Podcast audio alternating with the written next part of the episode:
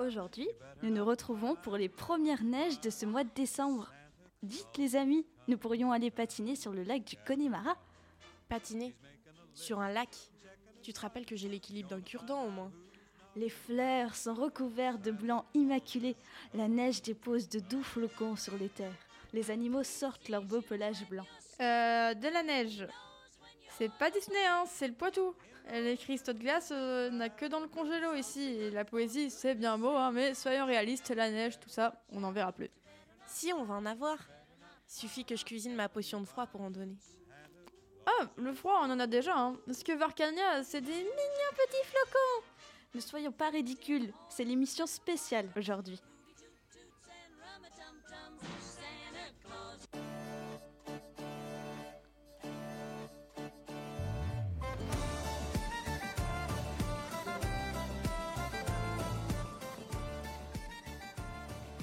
Voyageons au nord de l'Allemagne, pays du marché de Noël. Là-bas, la tradition est de boire du vin chaud et picorer du pain d'épices et du chocolat en écoutant Art, équivalent de Douce Nuit. Dans le nord de l'Allemagne, mais aussi à la frontière avec l'Alsace, les familles reçoivent la visite d'une femme aussi appelée Fée de Noël, Fée des Neiges ou encore Christkind, qui s'oppose à Anstrap, le père fouettard. Voici l'histoire de cette Christkind daté de 1836. Dans la vallée de Noël, la famille se réunit, jeune et vieux. On allume la grande bûche de Noël dans la cheminée du salon. On allume des bougies et des cierges et on se recueille. On attend, on a peur, on tremble. La visite de Christkind est annoncée pour récompenser les bons. Angstrap viendra chercher les méchants. On a soin de mettre une botte de foin dans un coin de l'entrée afin que l'âne chargé des cadeaux et fatigué du voyage ne meure pas de faim. On sonne devant la porte. Kint apparaît. C'est une vision blanche sous les formes d'une femme voilée, ayant couronne au front et suspendue à l'épaule une corbeille remplie de bonbons. Ce sont alors des éloges, des promesses, des baisers, des pleurs de joie, des poignées de main, des pluies de dragées. Unstrap, le suivant de cette, de cette merveilleuse fée, reste presque toujours dehors, faisant son soliloque d'une voix caverneuse pour compléter le mystère.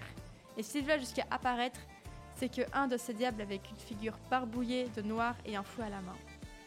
Christkint, le génie du bien, la dame blanche sous le voile, céleste comme un ange, et Instrap, le génie du mal, sous l'infernal accoutrement d'un démon. Ce ne sont vraiment pas les mêmes personnes. Hein. Demain, dit la femme voilée, en remplissant de bonbons toutes les mains des enfants, demain, mes chers enfants, vous trouverez à votre réveil quelques cadeaux.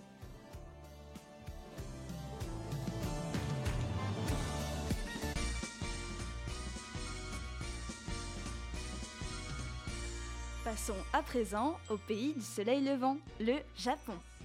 Comme vous le savez sûrement, les pays asiatiques ne font pas Noël à proprement parler, mais cela n'empêche pas les immenses décorations dans tout le pays. D'ailleurs, la veille de Noël est l'équivalent de notre Saint-Valentin, chez nous en France. Tandis que Noël est un moment à partager entre amis ou en couple pour faire la fête, le Nouvel An, quant à lui, est une période où tous les membres d'une même famille se retrouvent pour visiter le temple et célébrer le 1er janvier.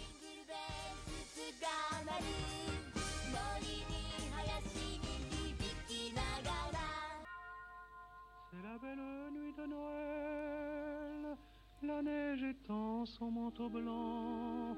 Et les yeux levés vers le ciel en France, tout commence avec l'apparition du Père Noël, qui tire lui-même son origine de Saint Nicolas.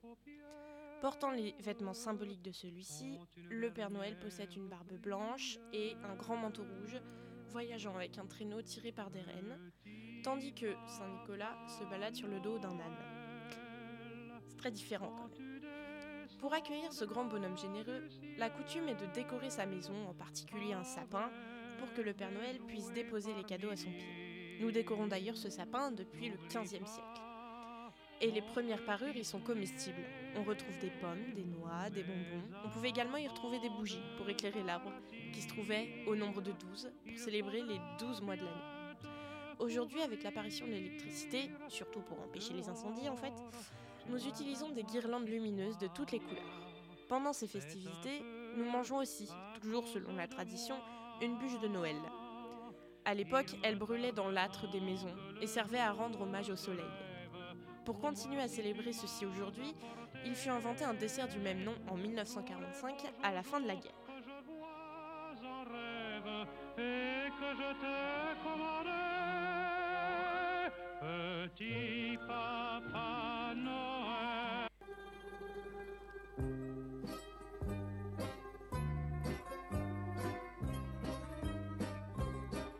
Partons dans le plus grand pays du monde, où la fille du Père Noël a un destin bien tragique. Snegurocha, ou la fille de neige, est dans le folklore russe la petite fille de Ded Moroz, le grand Père Gel, l'équivalent russe du Père Noël. Elle est parfois aussi considérée comme étant la fille d'un personnage masculin incarnant les grands froids et d'un personnage féminin incar- incarnant le printemps. Ce personnage ne semble pas trop appartenir à de la mythologie slave traditionnelle et ne sera apparu dans le folklore russe ben, qu'au XVIIIe siècle ou au XIXe siècle. C'est donc un personnage très très récent. Voici donc l'une des versions de l'histoire de la fille de neige. Un paysan et sa femme se désolent de ne pas avoir d'enfant. Un jour d'hiver, pour se distraire, ils décident de fabriquer un enfant de neige. Celui-ci prend alors vie.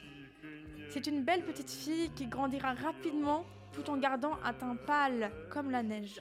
On l'appelle Snegurochka. Lorsque le printemps arrive, arrive, la jeune fille manifeste des signes de langueur. Les autres jeunes filles du village l'invitent à jouer avec elle et sa mère adoptive la laisse partir à regret. Elle s'amuse et danse, la fille de neige restant toujours en arrière, puis l'entraînant à sauter par-dessus un feu de joie. À ce moment, elles entendent un cri et en se retournant, elles découvrent que leur compagne a disparu. Elles la cherchent partout sans succès. Snegurochka a fondu. Il ne reste plus qu'un flocon de brume flottant dans l'air. C'est un peu dramatique quand même. Joyeux Noël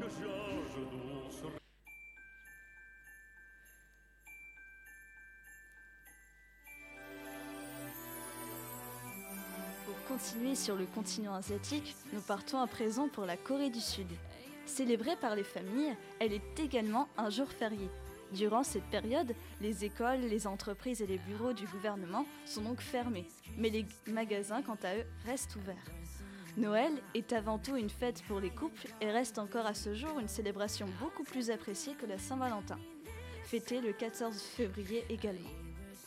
Durant le mois de décembre, vous verrez beaucoup de petites boîtes placées dans les rues. Elles sont placées un peu partout afin de permettre aux Coréens de donner un peu d'argent. C'est pour eux l'occasion de pouvoir donner aux personnes les plus pauvres afin qu'ils puissent eux aussi se faire plaisir en cette fin d'année.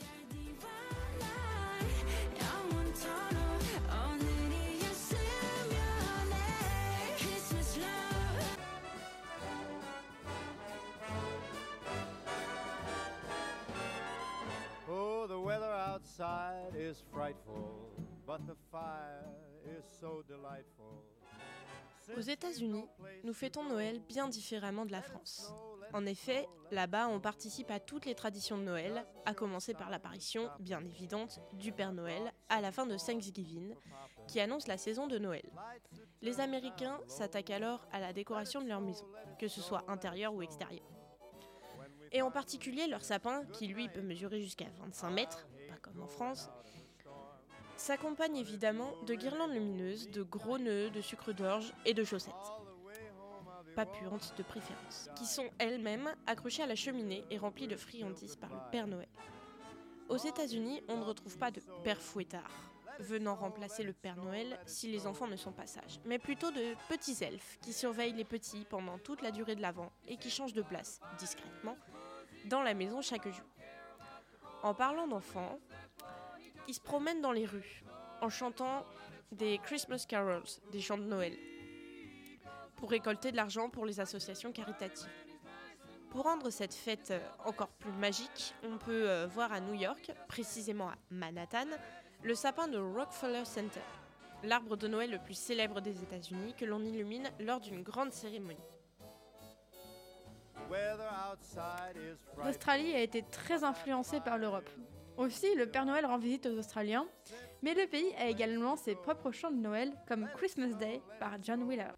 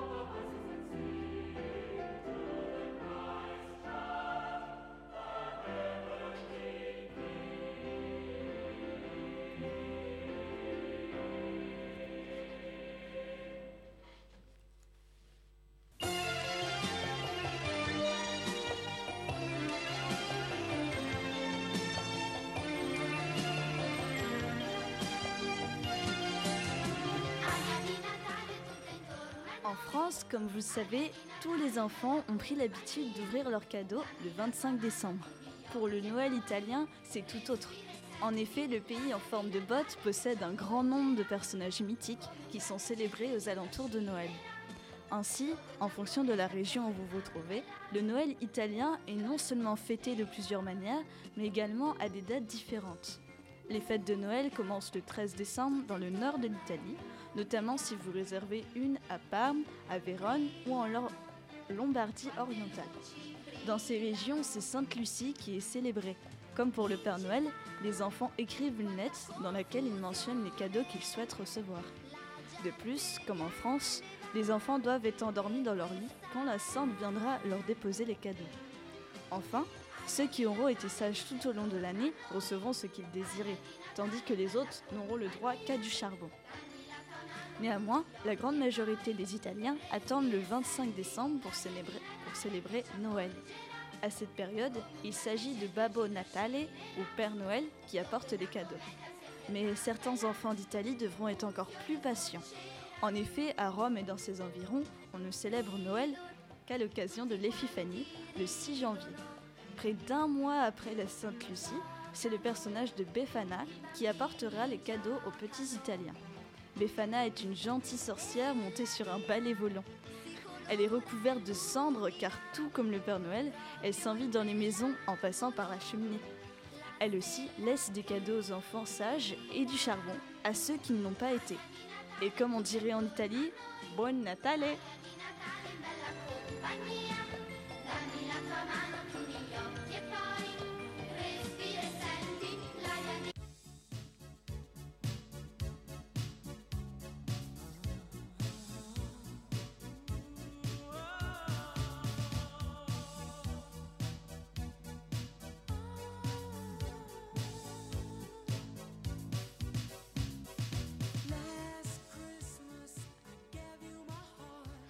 En ce qui concerne nos amis anglais, ils commencent leur période de Noël par les décorations, moins modernes que chez nous, mais tout aussi joyeuses, plus hivernales. Ils décorent leur maison avec du hou, du lierre ou du gui, qui s'associe au rituel du Moyen Âge, puisque, en effet, les druides britanniques considéraient que le gui était sacré et qu'il contenait des pouvoirs miraculeux. Tandis que chez les Romains, le gui est un pouvoir de paix et l'Angleterre était le premier pays à utiliser cette plante pendant cette période. On peut aussi retrouver dans les foyers anglais des couronnes de Noël placées sur les portes, les tables ou les cheminées. Composées à la fois de plantes de couleur verte, comme le pin, le hou ou encore le lierre, qu'on retrouve encore, cette couleur verte symbolise l'éternité de la vie. La veille de Noël, les petits-enfants accrochent leurs chaussettes sur la cheminée, comme aux États-Unis, ou au pied de leur lit, pour que le Father Christmas, ou en français le Père Noël, les remplisse. Une partie très importante de toutes ces festivités sont les chants de Noël, autour de l'arbre de Noël et dans les églises à la lueur des bougies. Après les pantomimes, qui sont des contes de fées, et la douzième nuit après Noël, les Britanniques rangent leurs décorations et repartent pour une nouvelle année.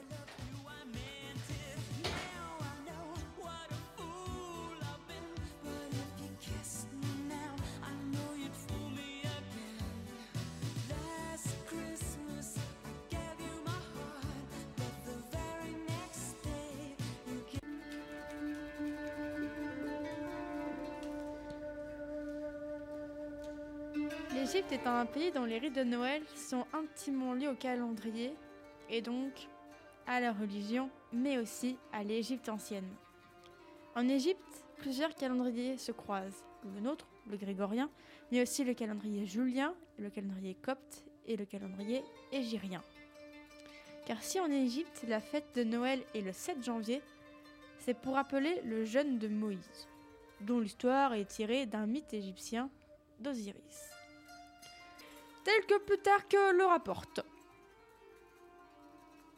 Osiris t'invite à une fête, il fait la teuf, il se fait buter par son frangin, 40 jours après, il ressuscite, et 40 jours, c'est exactement le temps que Moïse euh, passe dans le désert euh, sans rien bouffer. Voilà.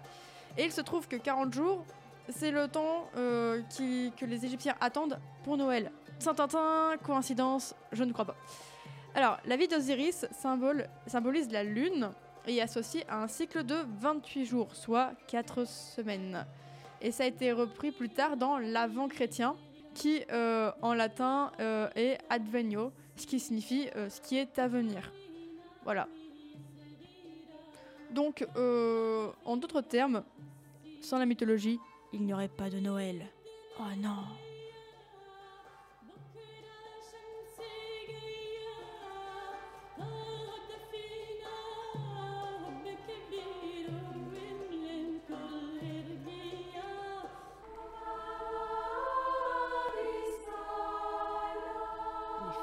Qui se déroulent en Ukraine sont un mélange de traditions païennes et religieuses. Ainsi, le soir de Noël, les jeux qui sont organisés prennent un sens pour l'année à venir. La veille de Noël au soir, il est d'usage que la famille se rassemble autour d'une grande table remplie d'une multitude de salades, var vareniki, soupes. Tous ces plats sont sans viande de par le fait que c'est la période de la carême. Pendant le réveillon qui se déroule avant Noël, la grande famille se retrouve à table pour fêter ensemble ce grand moment. La famille en Ukraine est comprise au sens large, avec parents plus ou moins éloignés, qu'on appelle les rodina, qui rejoignent à cette occasion la cellule familiale proche, Simia. Ceci est important pour comprendre la signification du Noël ukrainien en tant que fête de famille. Selon la tradition, même les proches décédés seraient de la partie. Et pour un peu de fantaisie, laissez-moi vous conter l'histoire des araignées ukrainiennes de Noël. Il était une fois une veuve vivant dans une misérable cabane avec ses enfants. Un jour, une pomme de pin tombée d'un arbre voisin donna naissance à un petit sapin. Les enfants, compte tenu de la pauvreté de leur mère, n'avaient guère de source de joie et la vue de ce petit arbre les combla de bonheur. Ils s'imaginaient déjà le décorer. Hélas, pas d'argent pour de quelconques décorations, et le soir de Noël, la mort dans l'âme, tous allèrent se coucher. Les araignées de la vieille cabane avaient entendu leurs pleurs, et durant la nuit, décidèrent de tisser de magnifiques toiles dans les branches du sapin. Au petit matin, les enfants et leur mère découvrirent avec stupeur la beauté du tissage effectué par les araignées. Le soleil, en se levant, vint frapper les toiles de ces rayons, et elles se transformèrent alors en or et en argent, mettant toute la petite famille à l'abri du besoin. Depuis ce jour, il est de coutume de placer de fausses toiles d'araignée sur le sapin, aux côtés des bulles et des guirlandes, en symbole de chance et de prospérité. De quoi pour les arachnophobes enchanter un peu leur Noël avec les araignées.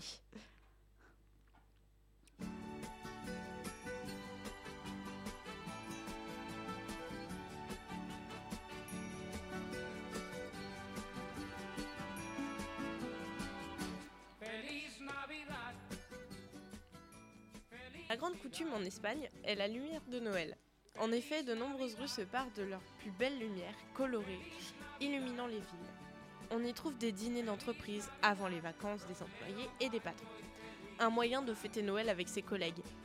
Pour le fêter, le 22 décembre a lieu une grande loterie de Noël diffusée à l'atelier, à la télé et à la radio.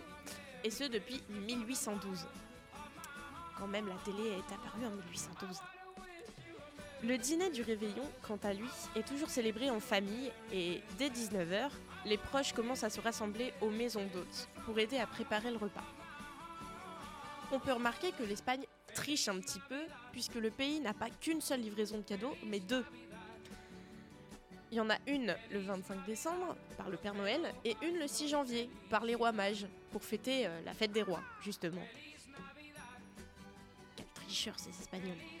Oh là là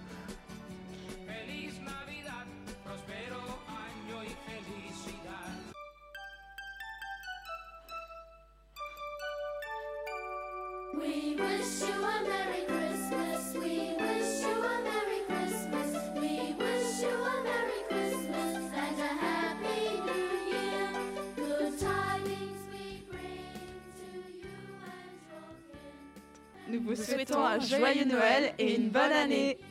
Bonne année, mais ne sentez pas des pieds